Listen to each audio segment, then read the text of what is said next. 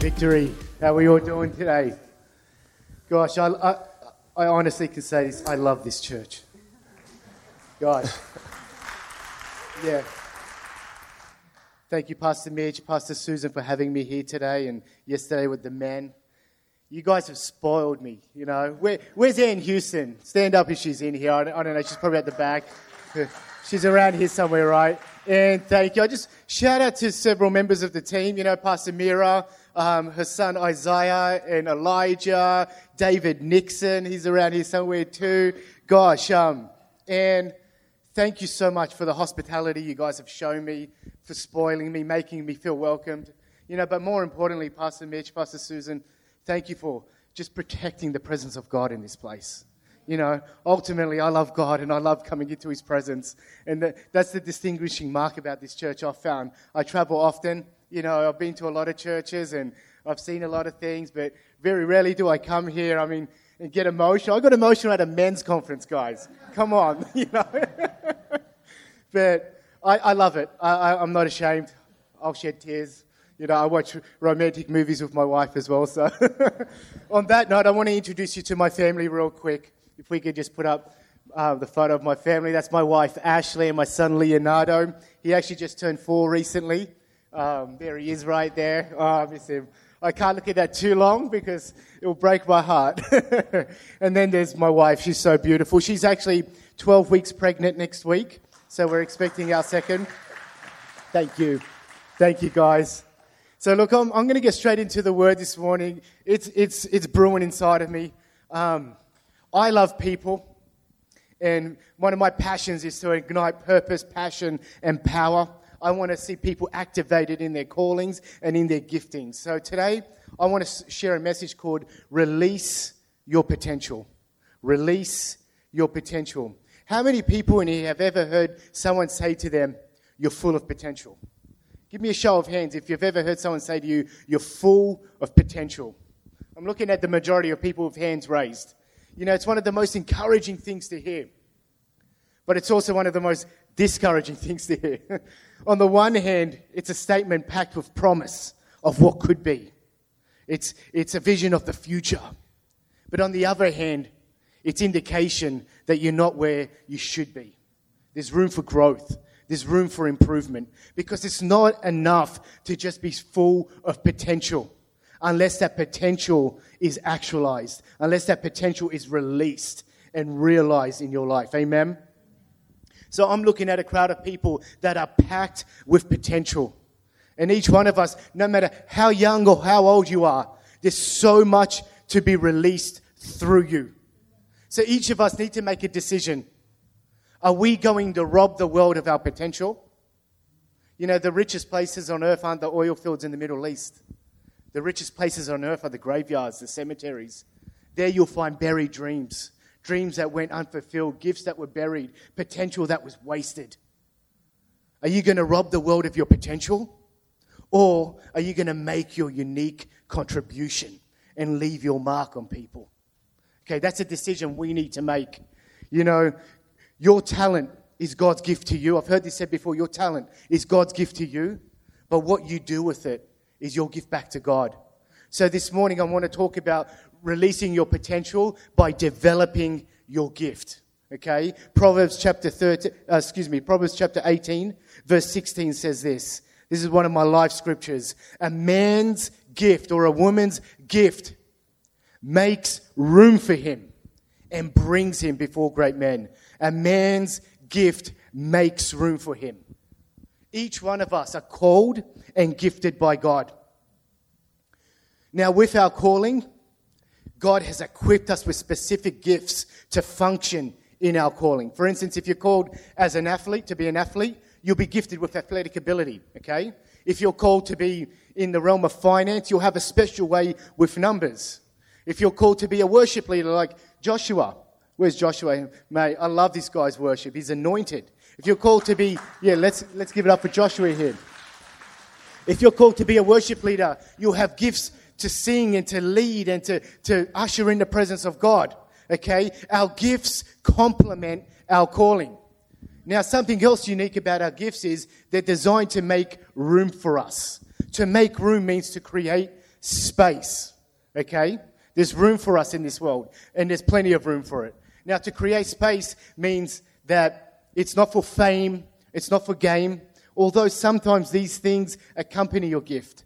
The purpose of your gift making room for you and creating space is always for influence. Okay? We're called to be an influence. Now, I believe the degree to which your gift is developed is the degree, it's not the only thing, but it's, it's a big thing, is the degree to which room can be made for you. Okay? Look at Proverbs chapter 22, verse 29. If you are uniquely gifted in your work, you will rise and be promoted. Again, it's for service. If you are uniquely gifted in your work, you will rise and be promoted. You won't be held back. You'll stand before kings. I love that. See, your gift will always make room for you. Let's consider King David. Uh, first, chapter, um, first Samuel chapter 16. We see the account of King Saul. The spirit of Lord, the spirit of the Lord departs from him, and an evil spirit comes upon him and begins to torment him. And desperate for relief, Saul asks one of his young servants to, to seek out a young musician. He goes, "Bring me a musician. I need someone who's skilled because I need some relief here." Um, he was feeling depressed and he wanted relief. So the young musician's like, no worries, King Saul, I know someone. And look what he says in 1 Samuel chapter 16, verse 18. He says, I know someone. I've seen him myself, the son of Jesse, an excellent musician. I love that. He's also courageous of age, well spoken, and good looking. Reminds me of Pastor Mitch.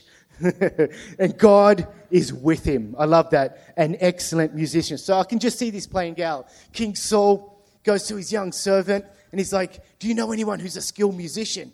And his young servant looks at him with a twinkle in his eye. He's like, oh, Don't worry, I know someone. And immediately he thinks of King David the long hair, the bearded heartthrob, the deep V's, the skinny jeans, you know, the recent, the recent winner of Israel's Got Talent singing, God gave rock and roll to you. Clearly, I'm not gifted to sing, but you know, that won't stop me from trying.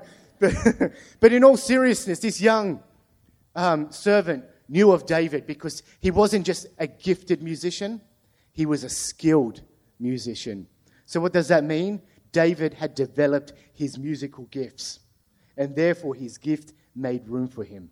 His gift allowed him to be promoted. His gift caused him to advance in his specific calling for service to the king. And that's why it's so important for us to develop our giftings. Could this be one of the reasons that many of us are not stepping into the fullness of what we are called to do? Because our gifts are underdeveloped. Look what Paul says in 1 Timothy chapter 4 verse 14 to 15 in the amplified. This is, I just can't stress enough the importance of taking responsibility for what God has placed within us. Paul writes to Timothy and says this Do not neglect the gift which is in you. Practice and cultivate and meditate upon these duties. Throw yourself wholly into them as your ministry so that your progress may become evident to everybody. I love that. Paul warned Timothy, do not neglect the gift which is in you. Now, the word neglect means to pay insufficient or no attention to. To pay insufficient or no attention to. To fail to take proper care of. When we neglect our gift, it remains dormant, therefore, we remain ineffective. We're not functioning in what we're called to do. Have you ever wondered why so many, there's people out there that are just so good at what they do? No matter where you look, whether that's sports, whether that's the arts, business, ministry, there's always those unique individuals who amaze us with what they do and how well they do it. And when we look at these people, when we consider them, it's so easy to say that they were born with a little something extra, or they're just special, or they're just gifted, okay? But we, what we fail to see is what they did in the dark that makes them stand out in the light. Okay? In private, they were developing their gift. They were practicing, they were working hard, and therefore their gifts made room for, uh, for them. And as we develop our gifts, our gift will make room for us because God can say they're, they're stewarding their gift, therefore they can impact people on a greater capacity, on a greater level. You know, there's two reasons people neglect their gift. The first reason is simply people just don't know what their, where their, what their gifting is, you know, and, and that's a whole nother message. The second is they want someone else's gift. That was me in, the, that was me in middle school. I had dreams of making the NBA. I mean, I'm a short little kid from Australia dreaming about, you know, playing in the NBA, playing professional basketball. I got to visit the University of North Carolina yesterday with Isaiah and, you know, brought back childhood memories of wanting to play in college ball, wanting to play in the NBA. And I was like, gosh, what was I thinking? You know, no athletic ability, short, Aussie. but, um, you know, we laugh at that. But how ridiculous is it when we desire someone else's gift? You know, sometimes people covet the platform. They want to be preachers or they want to be doing things because of the attention it garners, it attracts. But what has God placed within you? Are you, are you in that? Are you in your lane? Are you finding your zone? You, do you know what you are gifted to do? You know, that's why it's so important to develop the gift you have, not the gift you want. Develop the gift you have, not the gift you want. I love what John Maxwell says in his book, Talent is Never Enough, if we can get that on the screen. It says, It's been my observation that people can increase their ability. He's talking about gifting here by two points on a scale of one to ten. For example, if your natural talent is a little is a four, with hard work, you may rise to a six. In other words, you go from being a little below average to a little above average. But let's just say you find a place where you're a seven, okay? You have the potential to become a nine, maybe even a 10, if, you're, if it's your greatest area of strength and you work exceptionally hard. I love this statement. This is not a limiting statement, it's a liberating statement. Now, here, John is not sharing that we cannot develop skills and other abilities. There's many skills I've developed over the years that aren't actually my, my strength areas or my giftings, if you will, but they're necessary skills I need for life and to do my job well.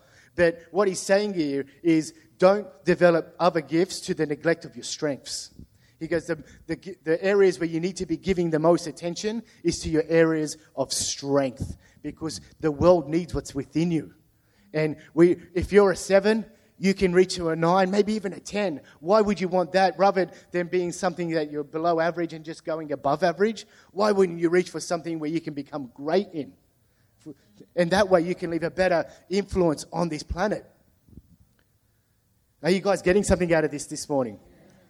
This is my passion. This is, this is something I've had to work on this year, you know? And I love if we can put back 1 Timothy chapter 4 again. He doesn't just tell Timothy not to neglect his gift, he shows him how to stir it up. He shows him how to develop his gift. And verse 15 says this practice and cultivate and meditate upon these duties. Throw yourself wholly into them as your ministry so that your progress may become evident to everybody. So I want to unpack each, each of these things this morning, and I want to begin with starting with practice. One of the first ways we develop our gift is through practice. Private practice determines public performance. Private practice develops, uh, determines public performance. That's because we'll always perform to the level in which we practice.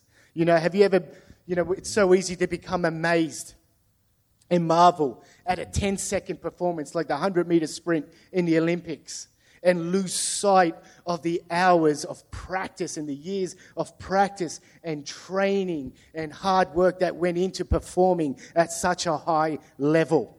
That, you know, today we just received that entertainment. Yesterday there was the big LSU Alabama game. Probably went two hours, three hours, you know, but we lose sight of the, all the years of training leading up to those moments of people be able to perform at such a high level. And so, again, it's so easy to just say, man, these guys are amazing. Man, these guys are so gifted. But yet we fail to see what they do in private that makes them perform at that level.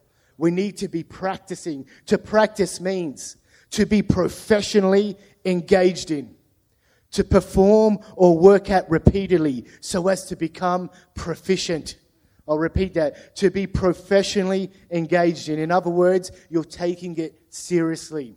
It's as if your life depended on it. It's your profession. It's your, it's your form of provision, even.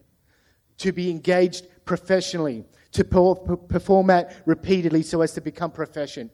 You know, practice enables us to perfect our craft. It enables us to sharpen our gifts, to develop our gifts. But has anyone here ever, has, it, has anyone here ever heard the saying, practice makes perfect? It's true.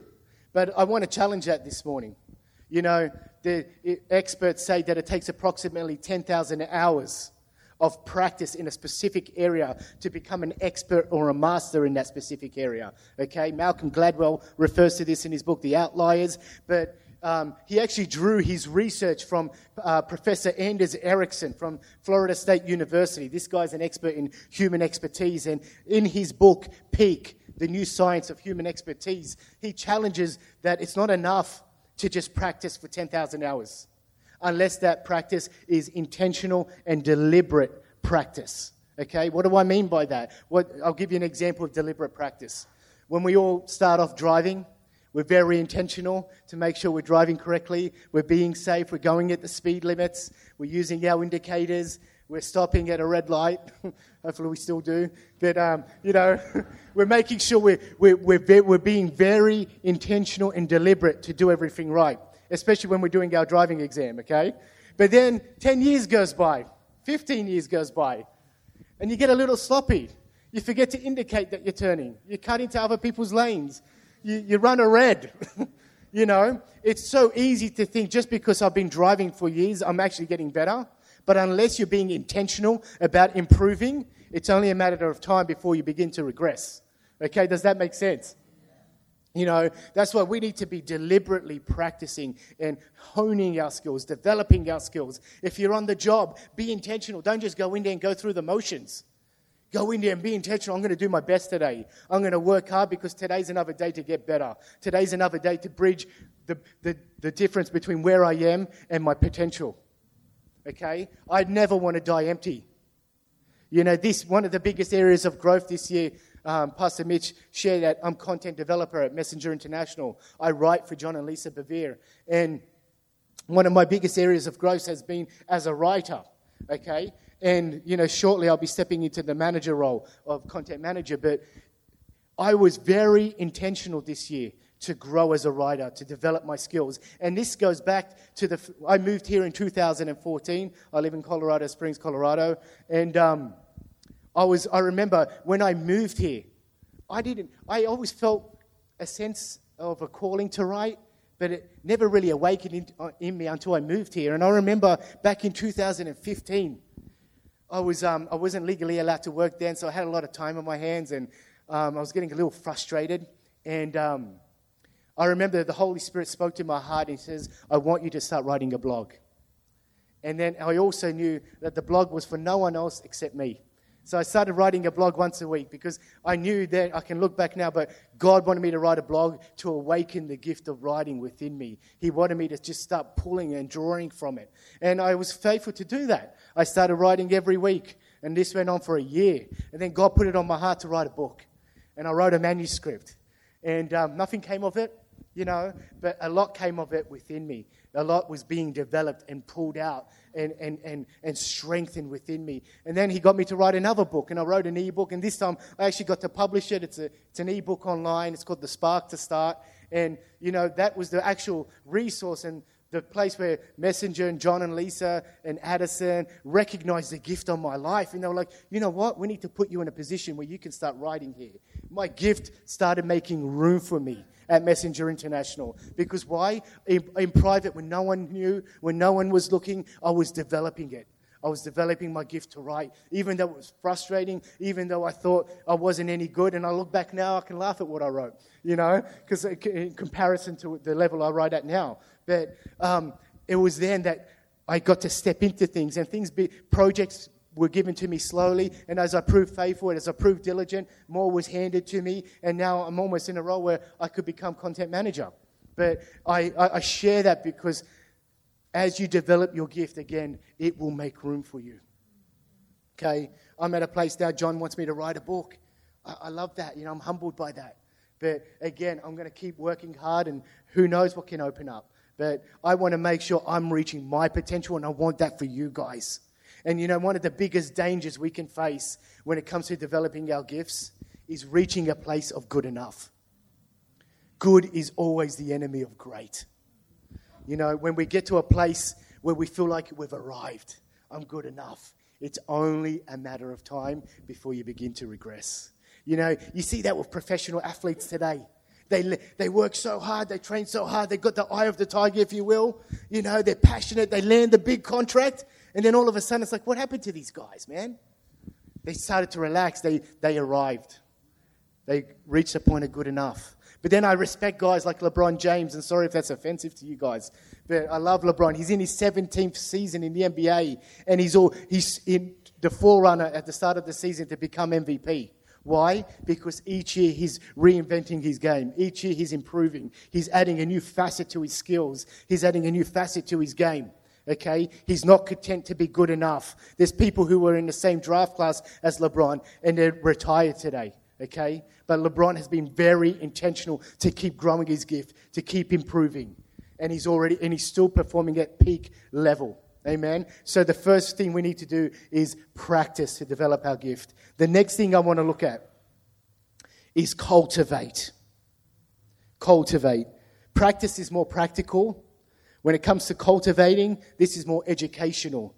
To cultivate means this to develop or improve by education or training, to promote the growth and development of. I'll read that one more time. To develop or improve by education or training to promote the growth and development of. When you think cultivating, think coaching. Okay? Anyone who has had any success in life has had a mentor or a coach along the way, speaking into them, calling out their potential, bringing it out of them, inputting into them okay? Coaches provide constructive criticism that's invaluable. No one here is a man made man, self made man, sorry. Okay? There was always people influencing, influencing them, speaking into their life, developing them. But the, if we are going to receive coaching, we need to be teachable. Now, being open to correction means making yourself vulnerable. And many people are not willing to do that. You know, this year I shared I've grown as a writer but I've had to make myself teachable and vulnerable. You know, so many of my projects I've had to submit to my superiors, my supervisors, and you know, at first I was receiving some hard criticism, some hard corrections, if you will. Okay, and I remember so many times I'll be before I submit, before I send, uh, press send on email, I'm like sweating. I'm like, God, I pray that they will approve of this, they will love it, you know, give me favor. and, and, and they always loved what I did but they will never, they will never withhold areas where they can see improvement. Why? Because they love me. Why? Because they see the potential in me and they want me to reach my potential. We all need coaches in life. You know, my wife's favorite show is The Voice. My wife's a very gifted worship leader as well, and she's got a beautiful voice. You know, I wish she would sing to me before bed sometimes, and but she sings to our son. But um, you know, she, one of our favorite shows is The Voice, and one of the reasons she loves it and I love it now is because of the coaching that occurs on that show. And for her, it's free coaching. You know, as a, as a vocalist, that's invaluable information. So I encourage you guys to watch that show if that's your area of gifting, especially. But, you know, contestants start off in the blind auditions, and if they get through that round, they get to partner with a coach. And it's amazing the journey these contestants go through from um, the start to the finish and the growth that occurs in just several months. Why? And in, it's in large part because of the coaching they receive, the correction they receive, the encouragement they receive. We all need that. And one, another way to cultivate as well is to receive coaching is finding your tribe. Get around those who share your passions. Get around those who are like minded because it's around those people that gifts will unlock within you. That, you know, they'll help you see things you never saw before. I love getting around people who are passionate about writing because we sharpen each other. We encourage each other. You know, one of my favorite stories is of C.S. Lewis and J.R.R. Tolkien. You know, there's, they used to be part of a private writing group called the Inklings. They used to meet regularly at a, at a pub in Oxford, England. And it said that as they were collaborating and sharing ideas and editing each other's work, that's where the Lord of the Rings came from. That's where the Chronicles of Narnia came from. from. And it's because they got around those who share their passions. They got around their tribe. So find your tribe, cultivate, have someone who can speak into your life, have someone who's a little further along than you are, who can call out the potential in you. Amen. The next thing I want to look at is meditate. So you develop your gift through practice, you develop your gift through cultivation, you develop your gift, or can I say coaching? And the next thing I want to look at is meditation. To meditate means to reflect or to contemplate.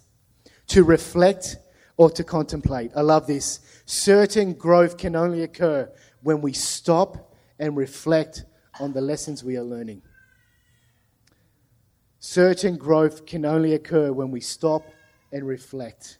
You know, this, when we stop and reflect on, okay, you know, periodically throughout this year, I've had to just pause and say, all right, where am I at with my writing? What, what is the feedback I'm getting? Okay, this allows the lessons I'm learning to actually catch up to me. Okay, this allows me to assimilate what I'm learning. All right, these are my areas of growth. I'm you know, proud of the, the growth I've seen in my life. But you know what? I've still got more growth to do. And these are the areas of growth I need to be doing. I need to be focusing more on this, okay? I need to tweak a little, few little things, make some changes in my schedule, and, and so forth. You need to evaluate your performances. Many, you know, so many athletes after a game, they're watching the film. They're looking at what went wrong. They're looking at what went right. They're looking at, you know, things they could do better because they understand the law of reflection. John Maxwell shares this in his book, The, the 15 Invaluable Laws of Growth. He says, experience is not the best teacher. Evaluated experience is. Experience is not the best teacher, evaluated experience is. So always evaluate your performance. You know, even in on the job, you get performance evaluations, performance reviews. Why?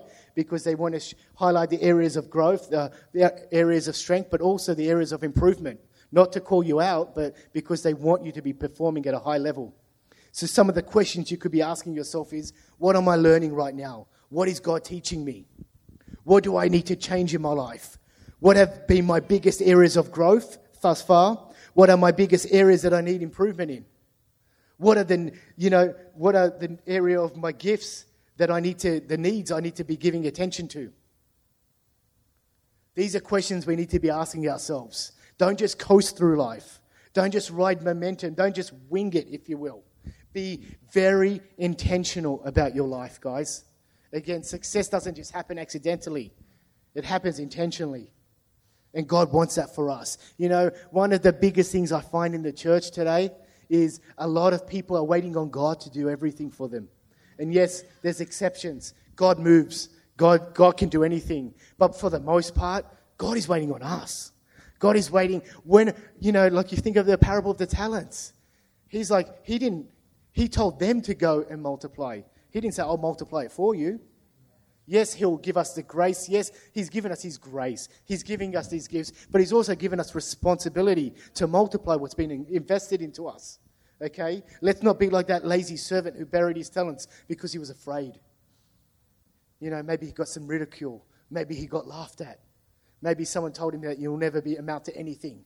Maybe he had some disappointment, so he thought, forget this, this is too hard. Don't give up on what God has called and gifted you to do. And I'll close with this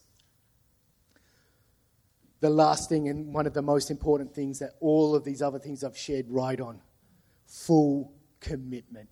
Practice, coaching, meditation, or reflection. And the last thing is full commitment. Paul says, give yourselves wholly to, to, to these things as your ministry. Why? So your progress may become evident to everybody. It's the law of sowing and reaping. You get out of life what you put into it.